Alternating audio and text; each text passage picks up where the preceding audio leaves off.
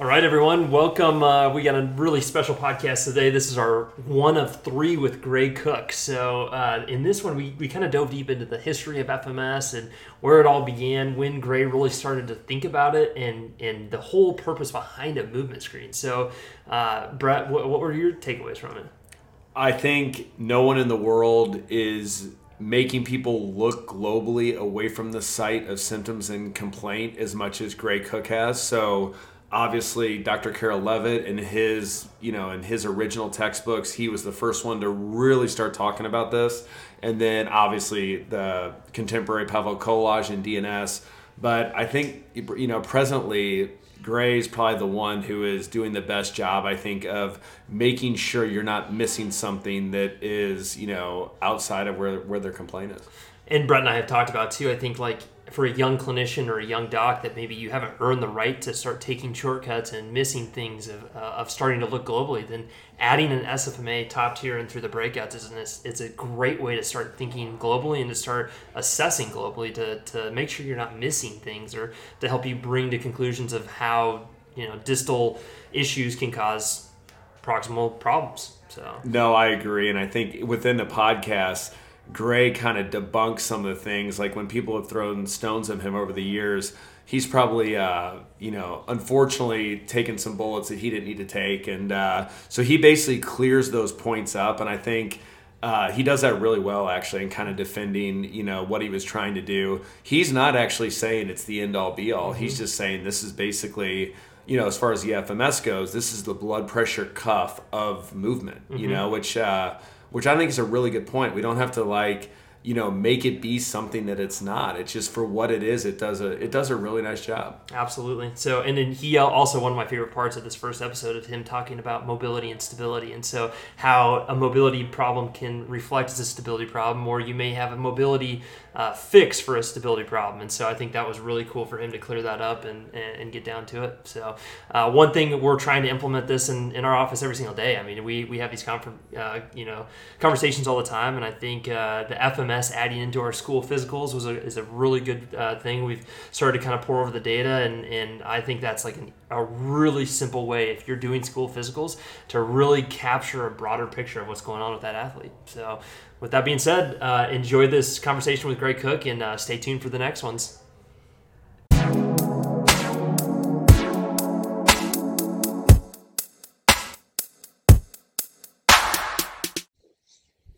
All right, everyone welcome uh, to another episode of the Gestalt Education Show. So uh, Brett and I are in. Uh, where are we? Yeah, where right? are where we? the hell are we? Smith Mountain Lake, Virginia. Virginia. So uh, we're sitting down with the one, the only, the guy that needs no introduction, Gray Cook. So uh, we've uh, been lucky enough to get a tour of your clinic, the headquarters FMS, and now we're we're at the lake, and so we're gonna have a little uh uh how'd you say untaxed uh, alcohol in a in a jar? Untaxed alcohol in a jar. Look at this stuff. call it moonshine if you want. Mm-hmm. some wild blackberries in it. Uh, we've been sipping on it all weekend. It's uh, as good as it gets so. What do you think of that?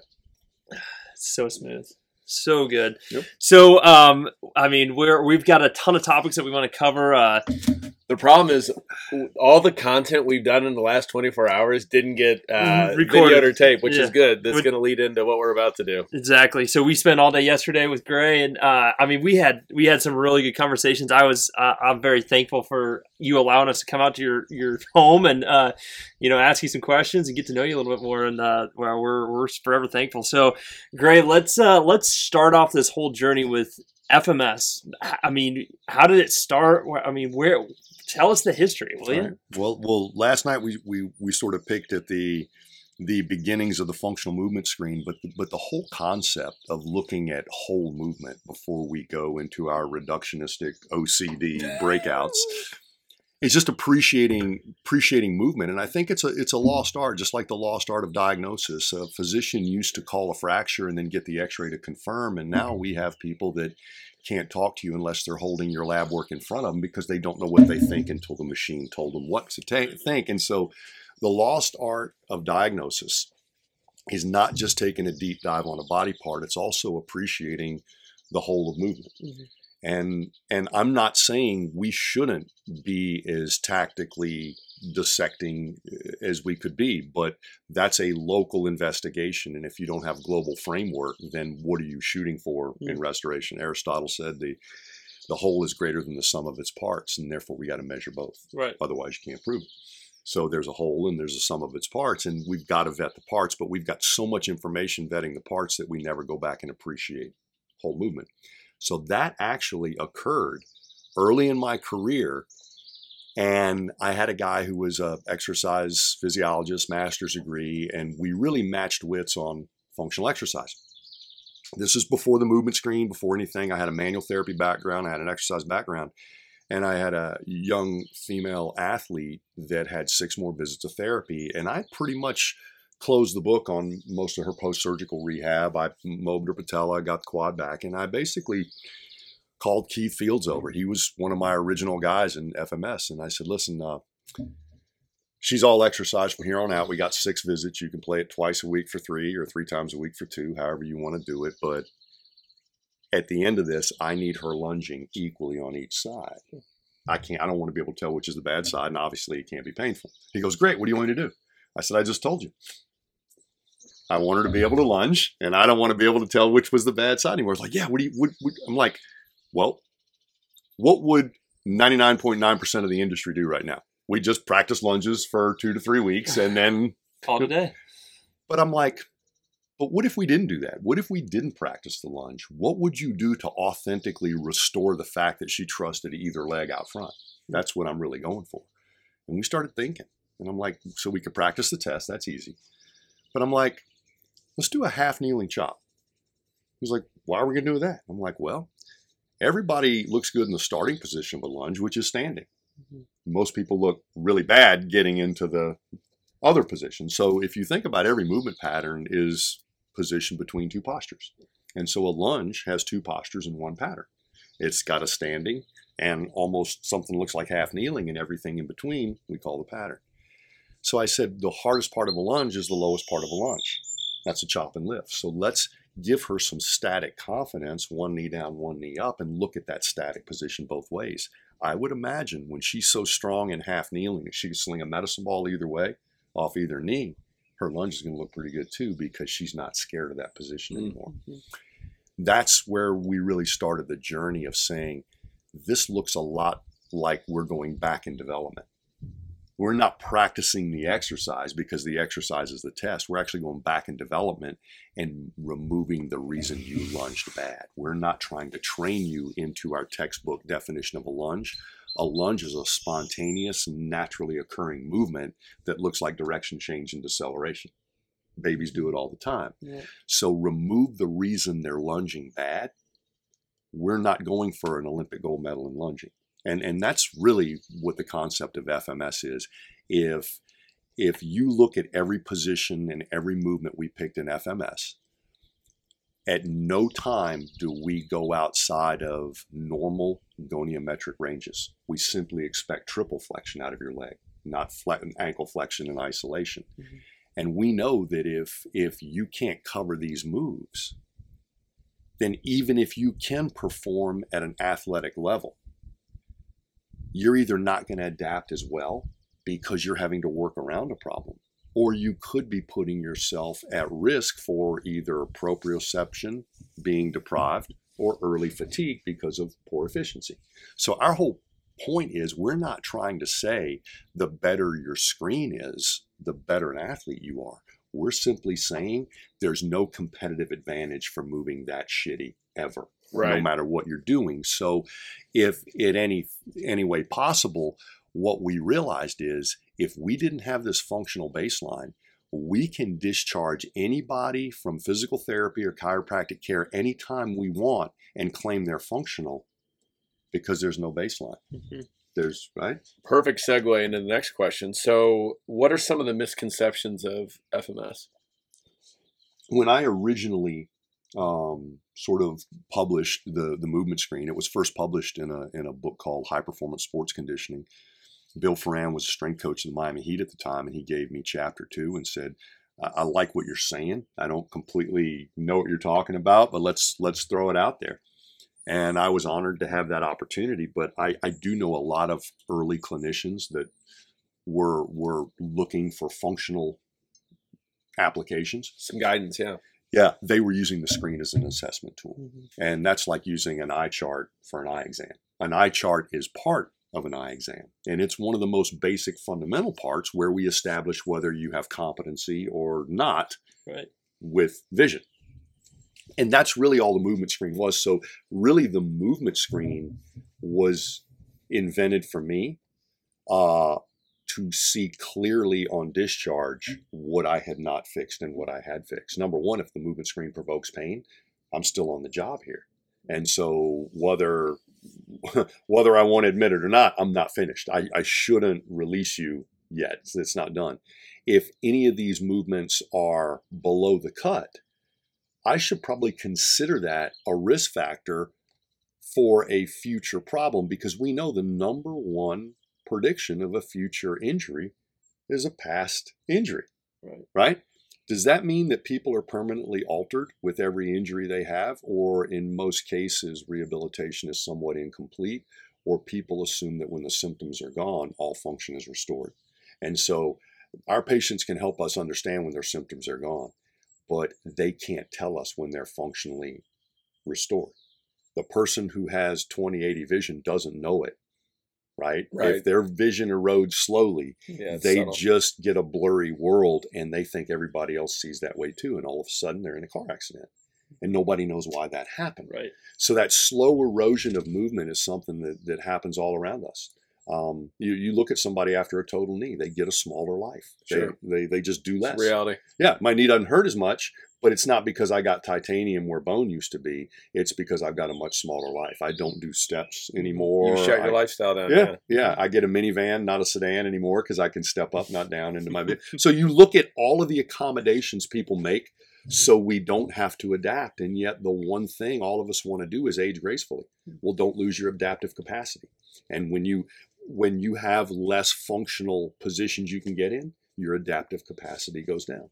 So Gray, It's been 20 years since this all this party got started. So in hindsight, if we just talked about FMS right now, are you happy with the seven tests? Do you think that they should be tweaked? I mean, 20 years from now, is it still going to be the same seven test or uh, I think what, what everyone loves about it is there's something beautiful about simplicity, you know? So it would be really easy to kind of muddy the waters and make it difficult. So, yeah, what are your thoughts on on that? Are these the are these going to be the seven tests moving forward? Are you going to add tests? Would you add components to these tests, or just I like I like keeping a screen as a as a unified tool, just like a, an eye chart, uh, and I use that analogy all the time. A lot of people try to screen you in one move, like an overhead deep squat, and uh, that is almost like having an eye chart with one line. Hmm. If you can't read the line, you fail, and if you can read the line, you pass. But that doesn't give me a unique way to see where your break point is. Right. Right. So by having multiple movement patterns, you got to realize we go through the same ankle, hip, and knee range of motion on one side of your lunge or on both sides with your squat. Mhm. Why can somebody lunge effectively on right and left but still can't squat? That's weird. Hmm. Isn't that weird? Right?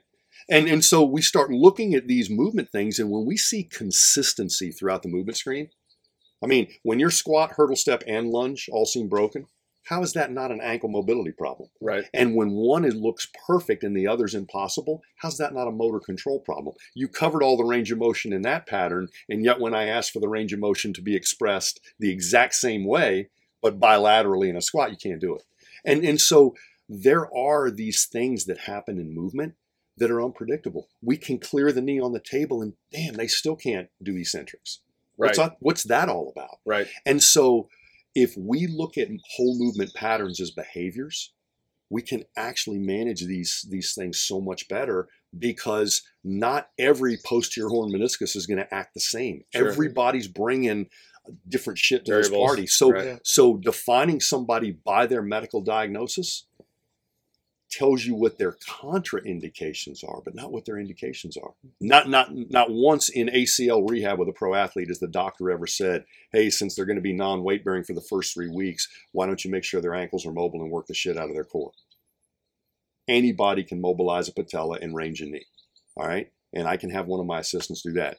You can't weight bear right now. I'm going to shred your core. I'm going to get your ankles mobile, and I'm going to I'm going to work on rib cage mobility and shoulders.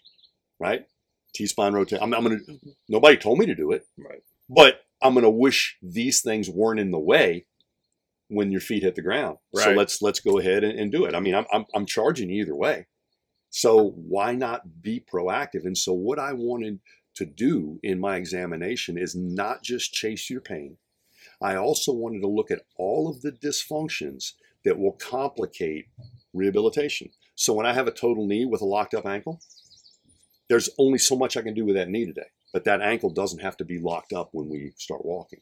And and I don't think a lot of people want to make that argument with an insurance company or patient. Why are you not working on the part that hurts? Why are you working somewhere else? Right? Mhm. You never ask your dentist that, right? Because there's a fucking rotten tooth back here too. I, I, I owe that to you. I'll work on that too. So I think we we are almost apologetic, like we're trying to create more problems than we're seeing. There's a good chance you're not going to be the previous version of yourself if I don't do this. Mhm. So, So, Gray, um, I always pay you a compliment, and I say no one has made students of chiropractic and physical therapy look globally like Gray Cook has because of FMS and SFMA. With that thought, what was your original frustration, maybe with your patients or the way you were originally trained, that like making you start looking outside of the site of complaint and to start looking at the whole kinematic system to to find the true problem? um, because what here's what we've learned is like that's the cool thing to say. People give that lip service but then when the you know when the rubber hits the road people aren't always so good at actually doing that. I so know, I know, and and believe me, I think I think we became popular in the beginning because the things I was saying on stage, many other people were feeling the same way. Right. Okay. I think many people thought that we had gotten a little too myopic. Right. Oh, uh, I'm a PT, but I only do knees. Are you kidding me? right. so so a lot of people love the convenience of specialization. Mhm. And when you specialize, you are not really in an appropriate place to look at all the side effects that you cause while you're trying to make a pristine ankle up under an arthritic knee and an unstable hip. Sure. You know, so so the first thing that I tried to do was realize that my patients weren't always an accurate cr- critic of my work. Hmm. Meaning, some people would bake me a pie and hug me and, and say, You changed my life and nothing objectively in their case had changed. I think they just needed a friend and somebody to tell their problems to. Right. And then somebody else will come in and say, I don't know what you did Friday, but I had the worst weekend of my life and, and I think I'm way worse.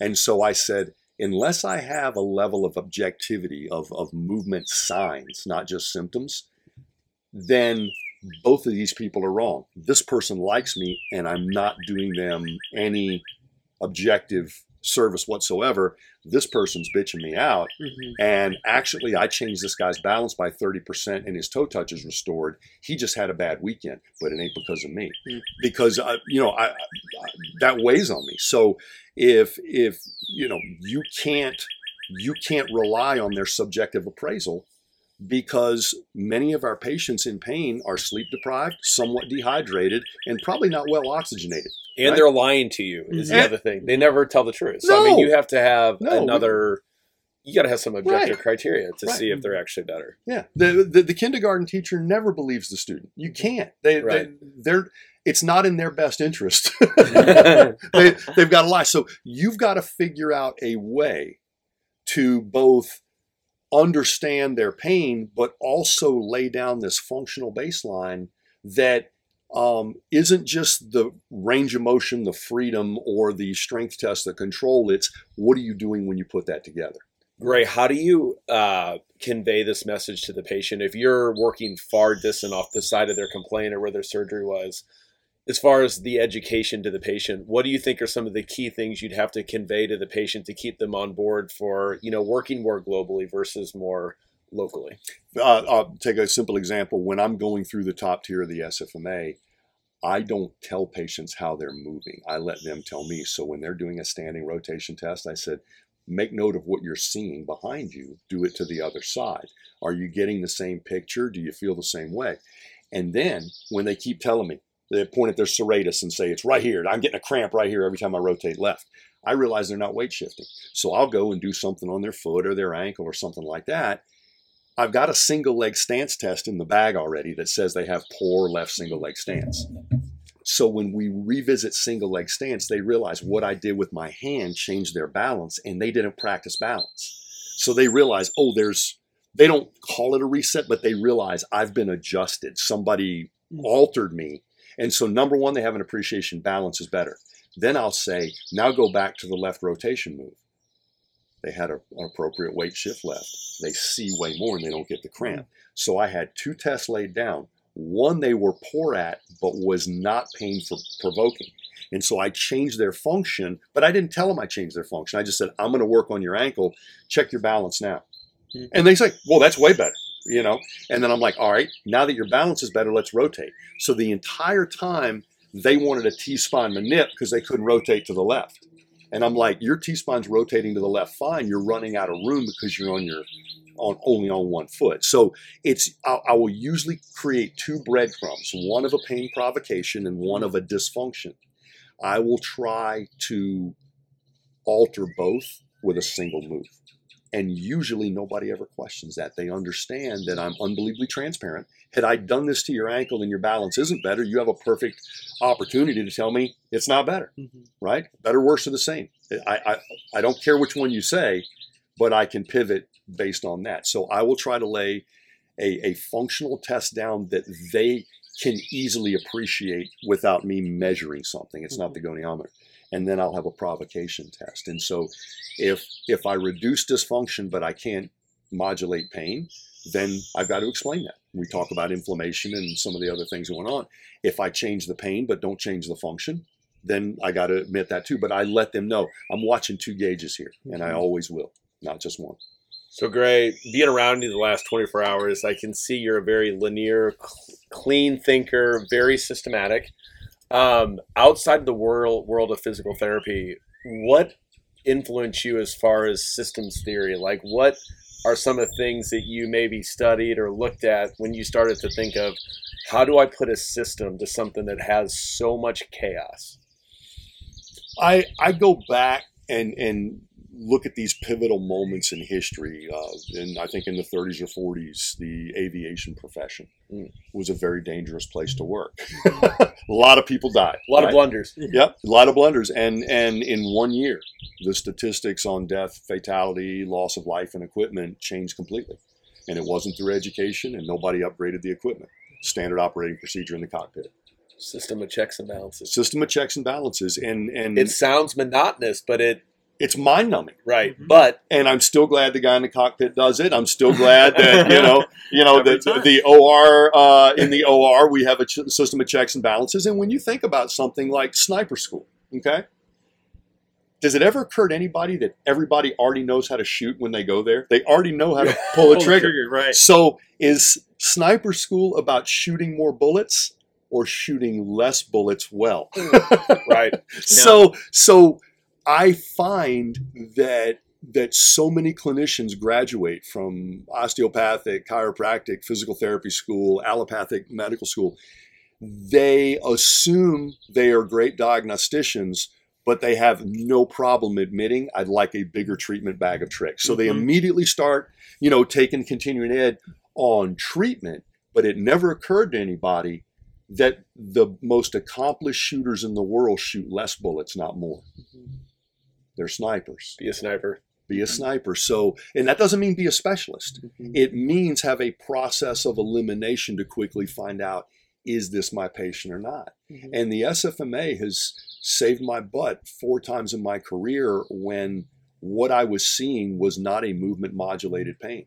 And in three of those situations, we were dealing with cancer, and one was a tumor. And I chose not to treat them. I chose not to ultrasound these people, not to just make them comfortable. I'm like, something, something here is not all movement related. And I was able to have really cool conversations with the physician because I could have easily wasted two months of this person's life instead of letting them get on with something way more important hmm. than a little bit of low back pain. Well, we talk a lot about that. I mean, that's about pattern recognition, right? Like clinical Yeah, intuition's right. basically recognition.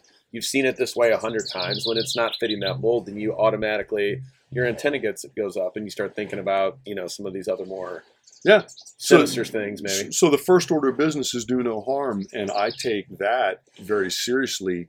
And wasting your time or working on something that's not your weakest link is a waste of your time. Or s- saving your life, maybe. You know. I yeah, mean, exactly, exactly. So I, I do take that responsibility and that need for differential diagnosis right up front. Mm-hmm. I, I in, in physical therapy terms, I'm board certified and specialized in orthopedics, but I've never considered myself a sports therapist. I'm just a good orthopedic therapist, and sports is where we see a lot of injury and accident, and so it's just a compressed injury model. The, the, the sport, I'm I'm not trying to be a sports fan and stand next to that. I'm, it's not about that at all. I just love um, situations where where we can see rehabilitation run very very fast. So Mhm. we can see a guy get his knee scoped. He's back on the field in three weeks, doing what he's supposed to do.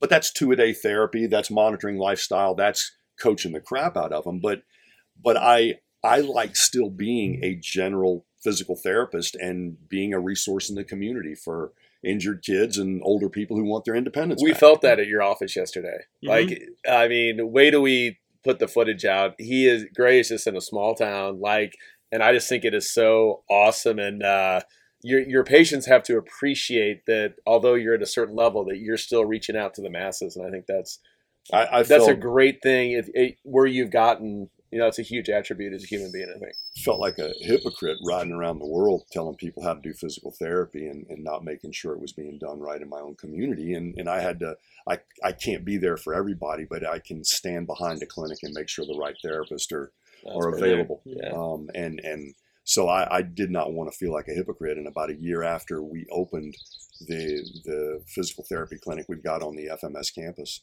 um, my parents were in an auto accident and that clinic was there for them. They- It was three months before we could get them home. My dad had a grade three pelvic fracture and separation, and my mom nearly died. Um, helicopter out. They were hit by a drunk driver on their 50th wedding anniversary. Oh my God. Wow. But you know, I'm The world I- comes full circle, I'm doesn't it? glad I, I'm glad we had that clinic there because they both learned to walk. Hmm. Um, under that little. That's roof. amazing. So, yeah. So Gray is as all of us move along in our life, we sometimes get painted into some corners we don't want to be uh, painted into. You got painted into a corner of that you people were thinking you were saying that I only go after movement before stabilization. And we kind of cleared this all up last night, but I would like to kind of clear the air because that's definitely a stigma that you've kind of carried around, which undeservingly so. Mhm. But uh, talk about why why people have misconstrued that and, and what you meant by that and what Well, you know, the mobility is a demonstration of freedom, and stability is a demonstration of control. I knew exactly what Stu McGill was talking about when he was talking about super stiffness, but I would not have chosen that word because mm-hmm. stiffness rigid and rigidity are not under conscious control, but stability is. Stability actually operates best under subconscious control, but I can choose to be stable or I can choose to be free. That is that is stability, that is motor control. So I would never refer to stability and stiffness the same way. Um, but having said that, your mobility or your flexibility is your freedom, and your stability is your motor control freedom and control equal movement. But talking about control when there's not enough freedom misses the point. So I've, I've always said mobility first. But let me tell you how I think a lot of people misconstrued that. They immediately go into treatment mode and say, but I think the reason they don't have good mobility could be because of a lack of stability. I'm like, I'm not debating that. But if you were to do that technique that would invoke better motor control, would it express itself on a stability test or a mobility test? Meaning, if I do a stabilization move with you, if I restabilize your scapula and we pick up forward flexion, you improved your mobility. And that's all I said. If you've got a mobility This restriction, is really good right now. yeah, yeah. if listen you've got a mobility restriction, show me that if mobility is the bottleneck, a lack of freedom is what we're measuring as your biggest problem, then I didn't tell you to stretch them, manipulate them, or adjust them. I said let expre- let them express more freedom actively, and I will endorse the technique you did. I don't need to know what you did. You could have taped their scapula, or you could have done scapular PNF. I don't care, but mobility first. So so a lot of people try to say, well, I think the reason they're stiff is a lack of stability and this is their, you know, park and brake whatever. Fine. Then do your thing, but we will not measure them better in a stability test because we can't vet a stability test in the presence of limited mobility because how do you know that the lack of proprioception isn't causing a poor motor program? So when I see somebody with a restricted ankle, I'm not thinking like Gray Cook biomechanist. I know what a restricted ankle does to your body. I'm thinking about Gray Cook as a behaviorist. You're working with 30% less information coming through that garden hose because ankle mobility is like somebody standing on that garden hose. So, so you're sensory deprived on that side. And, and, and talking glute activation when you got an ankle dorsiflexion restriction is stupid. You, you don't consciously activate your glutes anywhere. It's a subconscious trigger by your posterior chain and your calf and your ankle. So when I see a mobility problem, you're working with a proprioceptive sensory motor deficit. And so I don't care what te- technique you do. You can do stability or mobility. But I will know you did the right thing because freedom will come back because mm-hmm. that which that's, where we measure the perfect. bottom. Yeah, I Yeah. love that. Test, treat, retest. Exactly. I mean, and, and and you're doing it for yourself and you're doing it for them. I want the feedback loop. The cool thing about a lot of the functional tests we do, I don't have to explain them to patients. I have to explain them to interns. I got to explain them to physicians. I got to explain them to a lot of colleagues. I never have to explain to a patient why having better single leg stance is going to transition them into more safe gait. I never have to explain that. I don't ever have to argue with anybody that a toe touch should be normal throughout most of your lifespan. And and when we restore somebody's toe touch, they they feel more normal. They they they they quit making excuses for for movement when you give it back to them. Where are we at with the composite score on the FMS? What do you, how important is that? What do you use with it? I know people have kind of thrown stones at it over the years, but um, if we're not holding under scrutiny of research right now, just for a second, what do you take from a composite score on somebody for an FMS? My first scan is: Are there any zeros? Do, did any of these movements provoke pain, regardless of what they scored? So if I got a pain provocation somewhere in there, it doesn't mean I go immediately into care. A lot of times, um, if I have also some dysfunction, we'll simply work on the dysfunction at a more of a fitness or functional level without ever going full on clinical. But if we can't mitigate that pretty quick, we're we're going for SFMA.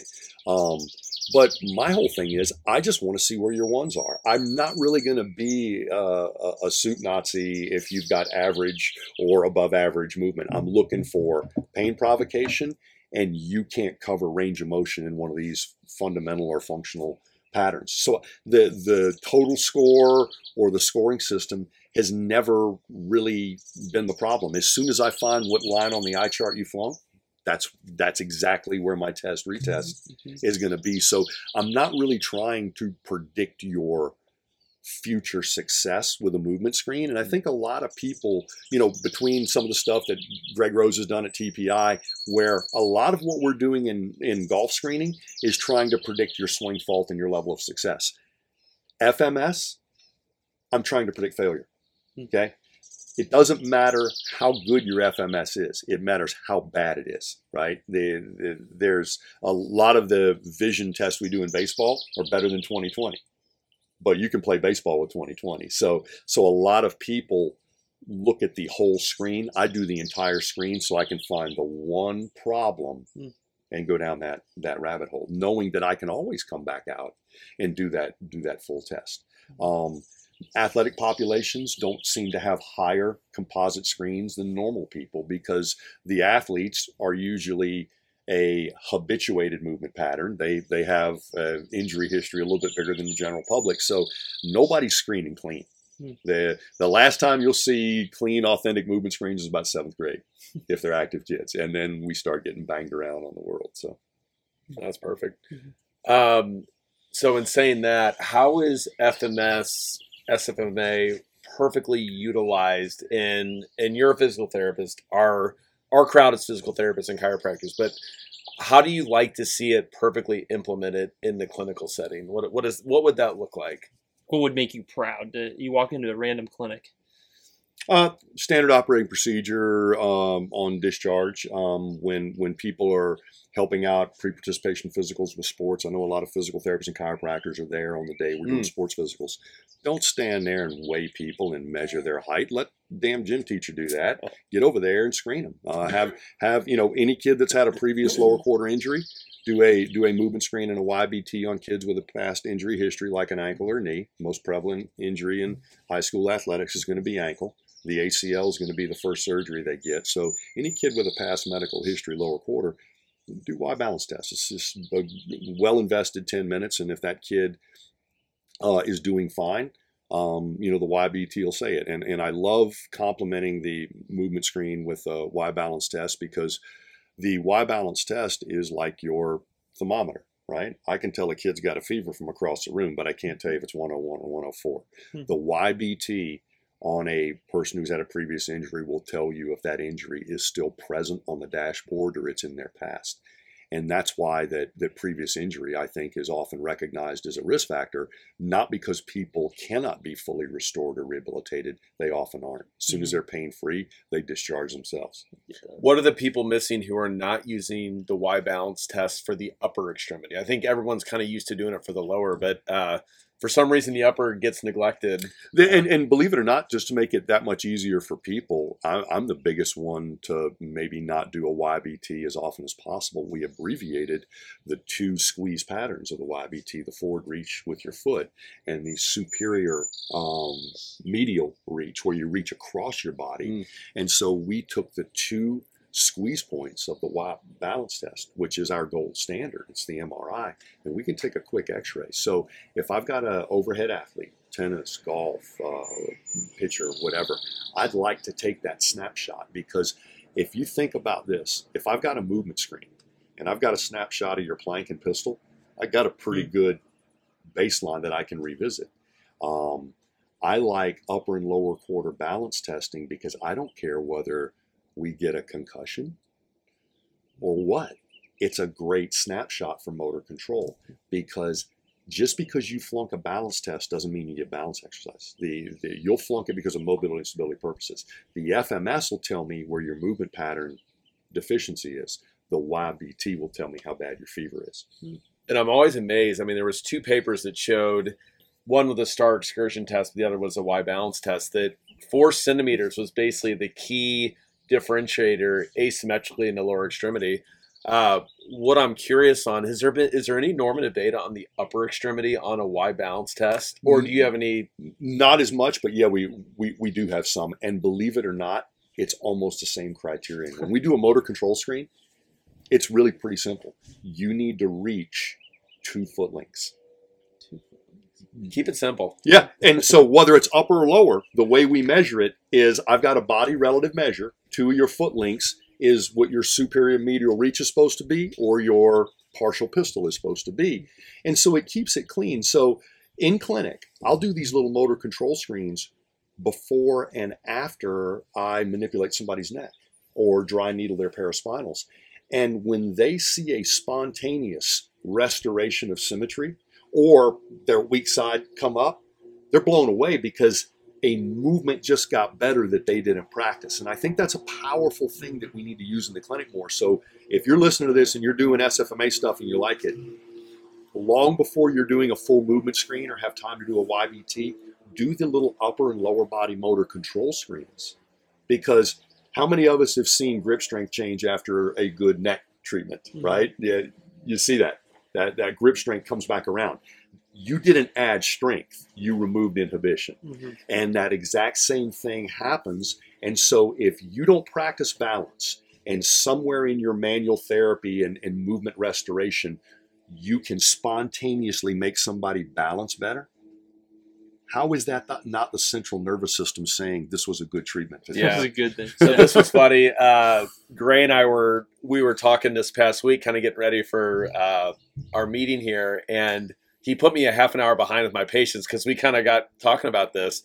So how do you sort through the fact that we could have a person do 10 jumping jacks and immediately improve their range of motion? So when we're looking at an audit that we're coming back to, how do we know? And I have an opinion, but I'm curious to hear yours. How do we know that that is actually the intervention that we need to be doing versus just some neurologic noise that you did something and improved range of motion? How do you know the intervention is actually the right one? I'm glad you brought that up because you're absolutely right.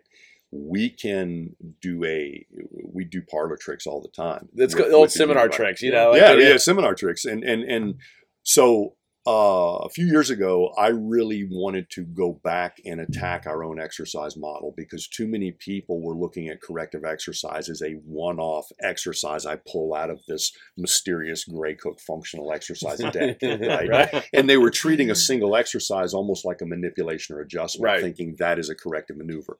What I realize is the closer we can get you to something that looks like a sun salutation or a Turkish get up or standing up from the ground, I literally need to see two or three different postures and patterns woven together, and I'll know that I have truly hit save on the document.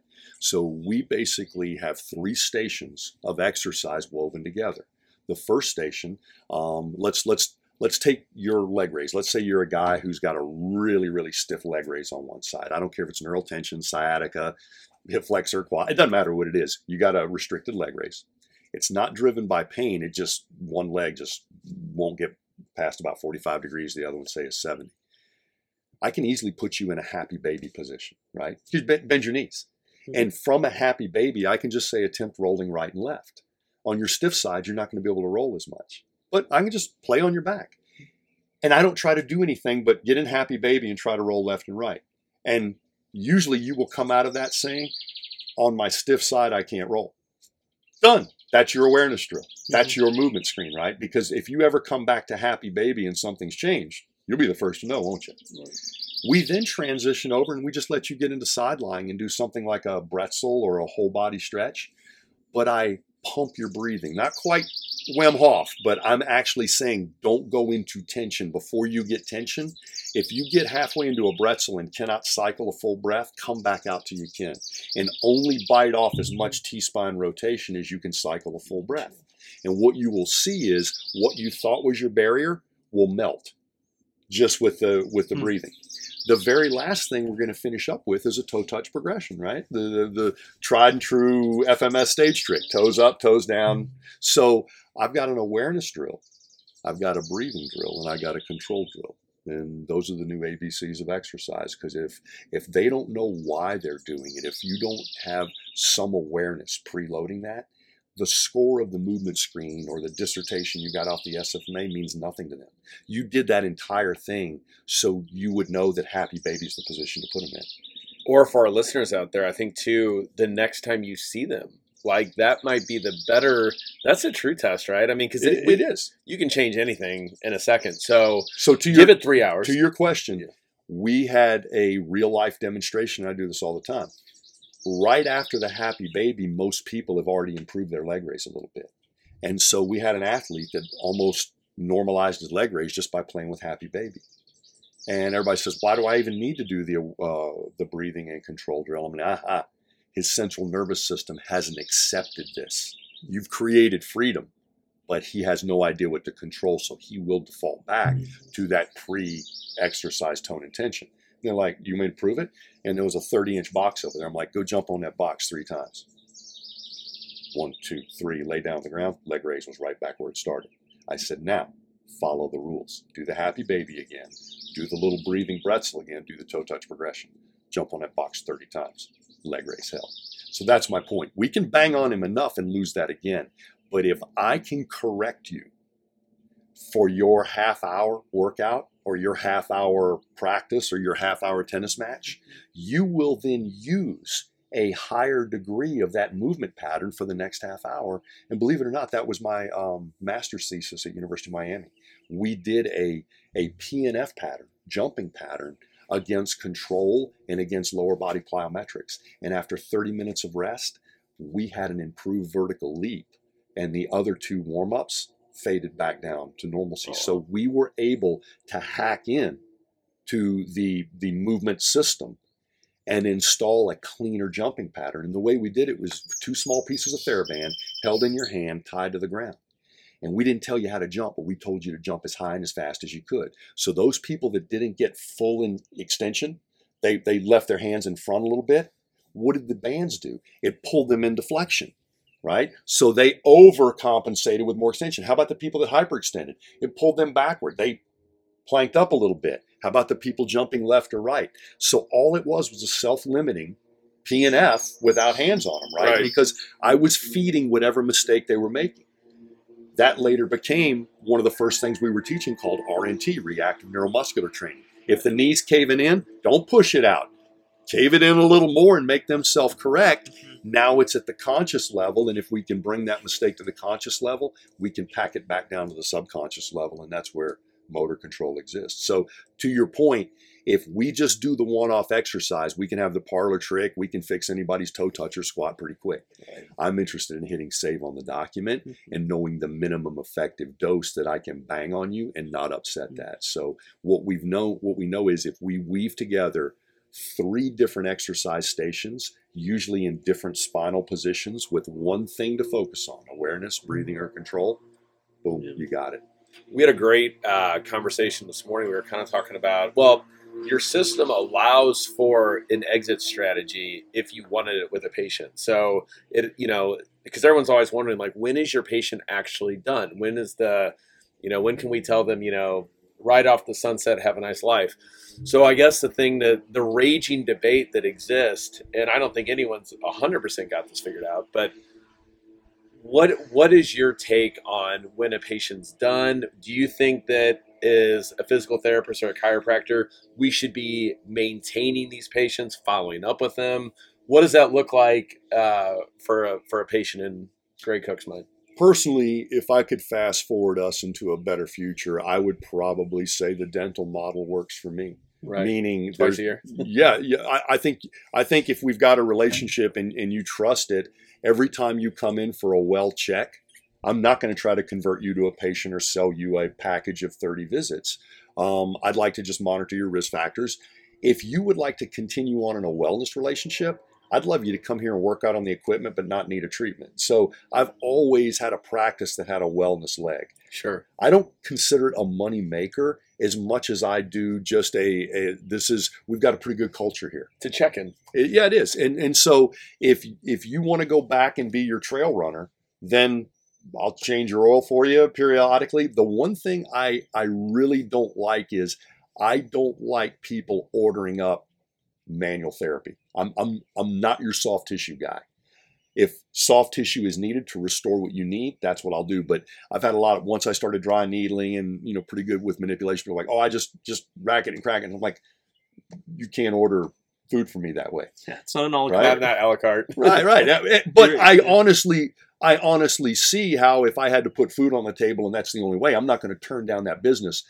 But I really want to close cases. If you choose to stay part of this culture, then we have a fitness leg, we have a wellness leg, or we have a twice a year checkup leg. Do whatever you want. But if you like that culture, and I'd like to think that the quality of your life goes up. And and when we have, you know, apps and, and ways to remotely coach people right now, I can create a really cool um, uh, business opportunity for a lot of my staff that may not be as accomplished clinician as myself, but they'd like half their patients to be more wellness and less manual therapy. Fine.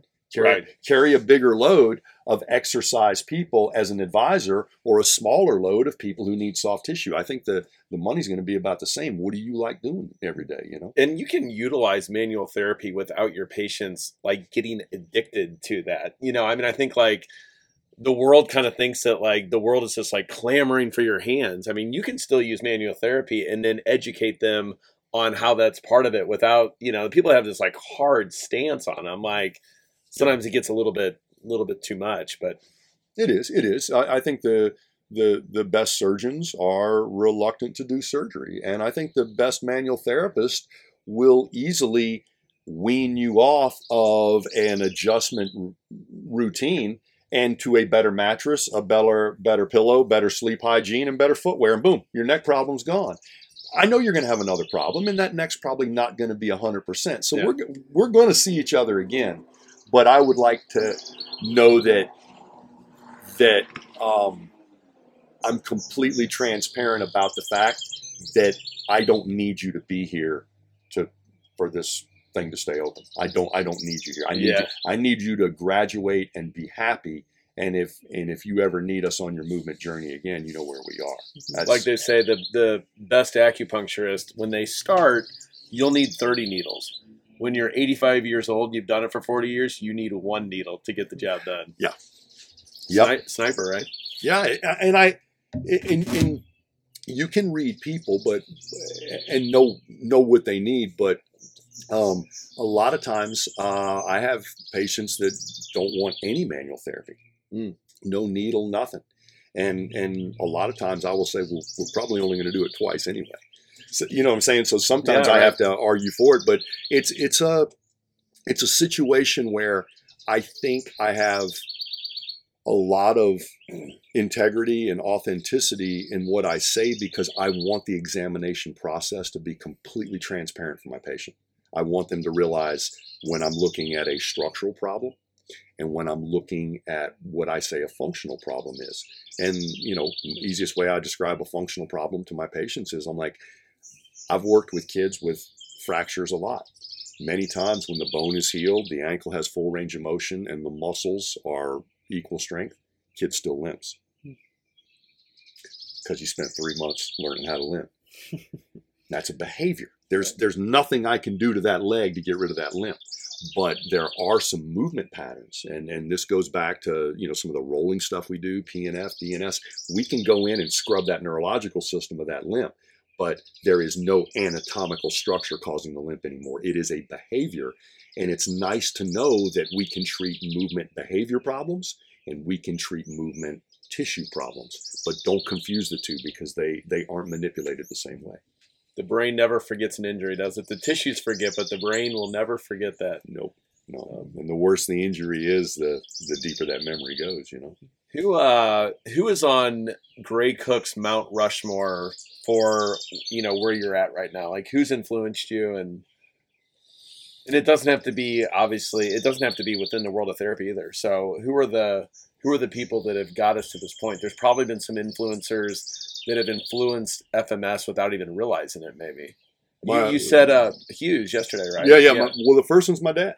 Yeah. Uh, you know, he always used to sort of whisper in my ear, "Be a leader, not a follower," and I never knew what that meant. I was just went. and I was a captain of the football team. Is this what you mean? You know, cap of the track team. Is this what you mean? I was an RA in the dormitory. Is this what you mean? Dad, is this okay? Is this and, okay? and and there was a point when I had a great group of guys at FMS, and I, the the the original guys we started with it was more like a frat house. I didn't realize I was the big brother in the frat house. I was just you were just having- a frat brother. yeah, but I realized, oh crap, I'm I'm the leader here.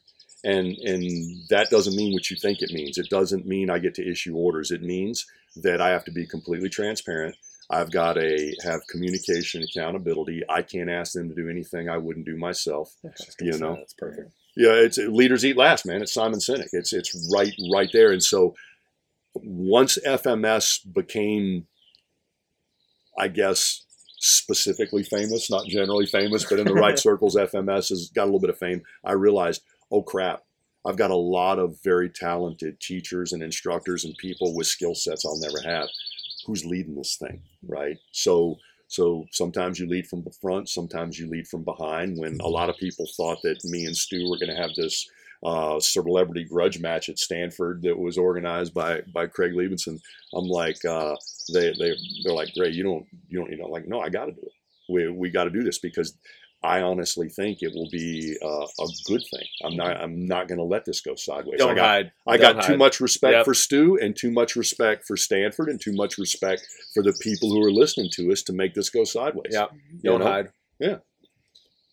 Absolutely. So you know, I, my dad uh, has always just you know you you can lead in in a very good way, or you can lead in a, you know, OCD managerial way, and that just doesn't that just doesn't work for me. Everybody, It doesn't work for a period of time. It might work initially. Oh yeah, and don't don't get me wrong. I've had to have a lot of people help me manage the details because I'm I'm ten thousand foot. I like I like the, the big picture. Paul Hughes was a therapist that I worked under who really basically taught me that I wasn't even close to flying jets. I thought I thought you know I'm I'm Top Gun man. You know. you come in cocky. oh my gosh, he took me down so many notches. And after three, three and a half years of working together, he basically said, "You, you know, I'd like to work with you for as long as you want to work here, but I got nothing else for you. You can go." That's the lost art of the apprenticeship. The younger students right now, they have forgotten how important that is. They want to bypass that. They think they should be making six figures without even establishing themselves, and it, it's kind of interesting, generational thing. But I had a group of students like that in an orthopedic program one time, and uh, got somebody from the back row who was a runner. I got him up on stage and I said, "Let me see you do a toe touch." And sure enough, he, those fingertips hit him right about the patella. You know, he's just a sprung up runner, hamstrings, bird chest. You know, I, I, I, I knew he couldn't touch his toes by the way he was sitting. I just thought I'd bring him up. I'm like, this guy's bird, bird this guy's got neural tension from his occiput to his heel. He's not he's not covering a toe touch. So anyway, I brought him up on, but I'm like, try as hard as you can. And I was like, does it hurt? And he goes, no, it doesn't hurt. I just can't do it. And I'm like, I looked at this group of therapists that six months from now is going to be out there calling themselves the exact same thing as I call myself, right? And I'm like, hey guys, I'm going to go get a cup of coffee. When I come back, I'd like to see him touching his toes. I went and gave him e- easily five minutes. Come back, and he's just attempting to touch his toes. I mean, that's that's all they had. I'm like, you mean to tell me? I got the combined knowledge of 30 of you in here, and that's all you got? I'm like, you want me to stand up here and tell you how to take people who are in pain and get them moving better. He's not even in pain. I can have him touching his toes in three minutes. It may hold, it may not hold, but I can modulate this system. You're getting ready to go navigate this system complicated by pain. If you can't even change movement, don't you even step in the pain arena. So I, I really would like to challenge young ATCs, chiropractors, try to fix dysfunctional movement Mhm. without the complication of pain, and you'll see how inept you are and how poor your tools are unless you really sort of get under the hood of this thing and realize if you can't identify why they're not moving well, then there's a pretty good chance the exercise ain't going to work. That's right. your dad, Paul Hughes, give us one more. I I met Janda once, but I've read every word in the Janda compendium. Compendulum, yeah. yeah, yeah, that was put out, and I, I remember specifically the impact of. At the time I came out of PT school, it was still quite vogue for you to stand up against a postural grid. Mm. And people would say, "Oh, see how low the right shoulder is," and you know, I'm like, "Well, how do you know the left one isn't high?" I mean, what the hell? or back to let me go away and have a cup of coffee and come back and see if you've done anything about that. yeah, Yeah, exactly. Change but it. I, I think you know at the same time I, I was looking at the postural grid and I'm like I don't think this is there's a better way to look at posture and then I, I was reading Janda's words probably translated um, and he said the best way to look at posture is in single leg stance because 80% of the gait cycle is predominantly more on one leg than the other. And what he's really saying is if you've got good static posture that can be a pose Mhm. the real posture of the active life is dynamic posture and a snapshot of single leg stance is one of the most elegant ways to see that. And so i just i just saw in him this a thing of let's not let's not make movement that clean and tidy right because what a muscle does in the kinesiological book ain't what a muscle does 80% of almost every muscle uh, inserts onto the muscle tendon junction 20% feeds itself right back into the fascial Mhm. tensegrity network. So every muscle is attached to the skin suit and the bone it moves, Mm. right? So when you start seeing this interconnected behavior, you don't think about the muscles in your brain like the computer in your car thinks about the six or eight different pistons. That's not how it works. You have this language of position sense and posture sense and balance, and you just start weaving these things together. And and I think you know the neural de- developmental progression uh, of spinal positions and reciprocal patterns in PNF pretty much map everything we need to go. We don't have to go into isolation unless you've had a surgery or a muscle rupture or something. But I think that, that so much of our exercise knowledge has been influenced by bodybuilding and kinesiology. And my whole point is martial artists were teaching kids how to break boards with their hand long before they knew what the anatomy of the hand was. So you don't need to be able to identify the hook of the hamate to make the hand function in a miraculous way. A lot of people learn piano, they didn't know the anatomy to do it. So I really think that as anatomists, we make exercise about specifically isolating a tissue. The point of movement is to not isolate any tissue. It's to run all tissues together at about 20% capacity, so you've got a huge buffer. Right. If I stood Taylor up right now and he couldn't stand on one leg, let's just say everything we're just talking about, is the intervention for him simply to stand more on one leg, or what? What do you think? What, No, what does that I- actually mean? I, I'm I'm so glad that you did that because so many of us would, you know, we would sit there watching him wobble on one leg and nice and posed on the other leg, and immediately you start hearing third row. It's a glute medius, uh, tight ankle, fallen arch. He's a pronator, valgus collapse. All the biases come out of yeah, that. But everybody's just barking out an anatomical term, but nobody's nobody's really helping you because they're barking out parts of you, Mm-hmm. and you're sitting here wondering why is my balance so bad on one side and the other. So the very first thing I start thinking about is, you know what? What if I ask you to take a knee? And what if you take the knee of the leg that you could balance on real good, and you put that one down and put your other foot up? And I just have you, and, and you look great. And so I narrow that Hmm. that base. I can hand you a kettlebell or a sandbag. Say do a halo, but I'm just going to try to perturbate you in half kneeling. If if you look very put together, half kneeling on either side, but you look very sloppy standing on one foot, I don't question your core or your hip as much as I do your foot because if you're demonstrating pretty good single limb competence in half kneeling, whereas if you adopt half kneeling on that side and you're still broken, your your your butt sticking out, you're Right. up on your psoas, it just it doesn't look like the same pattern. I'm like, oh, so the problem is still in play. Mm. So then I might take you into quadruped. How do you look when you stick this leg out? Do you do you still? Because you can have that Trendelenburg in quadruped too. Oh, I still see it. So we take you over to rolling, and all of a sudden, no, rolling looks great. So between rolling and quadruped, Something went wrong. You've lost single limb competency. We see it all the way up there in standing. So we can start messing with things that look like that transition between prone, supine, rolling, and quadruped. And we can just play in that space for a bit. And what we found is as long as you don't have pain or a restriction, you will actually regroove that thing. You'll stand up and have better single leg stance, and I'll confirm it with a motor control test or YBT. Sure. So we keep going down the neurodevelopmental um, uh, sequence until we see that degree of normalcy. And if we get all the way to rolling and you still got a problem, we can't go any lower than that. Mm-hmm. Now, if you can't roll because you've got a OA restriction, then we just free that up. And, and we just put you right back in rolling. So if we do need a little manual therapy at that level, rib cage or whatever, it doesn't matter whether it's a mobility or stability technique. If it restores rolling, then we're back on the journey to single Don't you think that is what makes this so much fun? Just because every case is such a unique puzzle.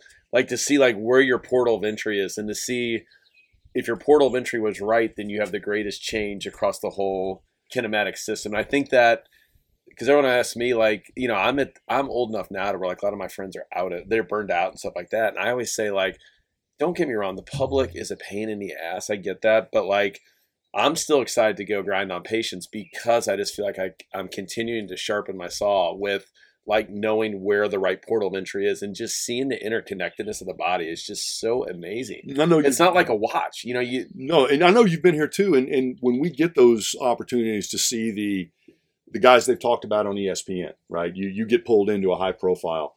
I know I'm not the only person that's seen this person, Yeah. And I'm also not the smartest. I'm not. But I'm gonna come at it different, Right. right? I'm not gonna assume anything. Right. I'm gonna let this problem tell itself to me without this person's mouth. Mm-hmm. So they're gonna tell me, well, I did this, I did this, I did this, I saw Andrews, I saw this, I got PRP. Fine. Get all that off your chest, right? And and so I I love seeing people that have been seen by multiple people because they all needed you to be a thing. If you saw a fascia guy, he needed it to be fascial. Right. And if you saw a joint guy, he needed to get that PRP right up in that joint. And if you went to a movement person, you're going to be rolling around on the ground for a long time. I get it, right? My point is, what's the bottleneck and what modulates it? Mhm. And so, with the transparency of the SFMA, the FMS, the YBT, a breathing screen, some classic stuff like grip strength, I'm looking for severe restriction or inhibition. That's what I'm looking for. And if I see a severe restriction, I will measure it a bunch of different ways. And I'll do something to change it and we'll remeasure it and they'll tell me. I won't tell them. You picked up 30 years, like, wow, how much did I pick up? That, that's a lot, you know, and Right. but, but if they if they've also got an inhibition, I will give you your single leg stance back, Hmm. and your eyes will get real big, or you'll squat deep or something like that. So, I really, um, I really do the same thing every time, and I, and I learned that from Hughes. I don't care whether he's looking at a bunion or a TMJ; they are going through something that looks very much like the top tier long before the SFMA, and and and the in the systematic approach was was instilled by by Paul Hughes because he was a man. That took us a while to get to that point. But yeah, that, No, that, it's it's exactly right. Yeah, yeah. Um, my dad uh, was an amazing minister, and he always used to say, "Keep it simple, stupid." You know, Uh, Mark Twain's brilliant because he could do in a sentence what a philosopher used to take two pages to do. Right? As Yeah. I age, I appreciate simplicity. Like the beauty and simplicity is so anybody can make something complex. In the world of physical therapy and manual therapy, I think, or therapeutic exercise, it's kind of the sexy thing to make it complex, but the true genius makes it simpler. Mm-hmm. Makes it more simple. I, I think so. And and and the the language of movement is not written in words and pictures; it's written in feel. And so we're literally modulating the way someone feels because you got to realize every one of your kids walk pretty well before they talk. So there's not a verbal component to movement. Sure. And so, so you know, I honestly know what it feels like to have a one on the FMS. You- You'd have thought I would have developed a screen that I did very well on. I don't do very well on it. I was born with a hernia, and I've had it repaired four times already. Um, I was three weeks old. I had a huge blowout hernia, and many of my fractures, many of my problems are stacked on that side. It is what it is. But I can sit on a plane long enough and lose pretty much all the leg raise on this side. It's just the way it is. So you know, we've got to do some of that maintenance. But but revisiting that baseline and then realizing some of these people need manual manual modulation, and some of these people need to stick at a developmental place for a while and just regrease that groove. I love it. Well, before we know it, we are an hour in. So what a what a great conversation. I think let's uh let's go get another drink and uh Let's finish. Uh, yeah, let's finish with the ceremonial passing of the loving cup. Yeah. Uh, well, I think uh, great. The thing that I appreciated too is like you, you gave us some good backstory on your dad and, and how his uh, his ministry kind of affected your your speaking and stuff like that. And you can definitely tell the the passion that you have for this and uh, the passion that you have for for making the world a better place. And we appreciate you for that. No, I, I enjoy it. I think that that believe it or not, we we're in a great profession because in in musculoskeletal medicine, we touch lives Mm. in a in an unbelievably unique way. We physically touch people, and hopefully we give them back something they were getting ready to lose. And and I I look at every one of my patients. They're either seeking performance or independence.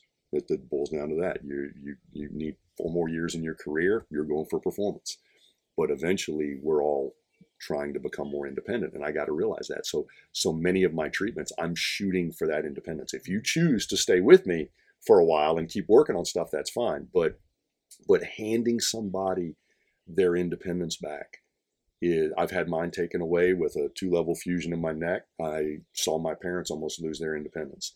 Mm. And being able to hand that gift back to somebody, um, if you think about we touch movement disease, right?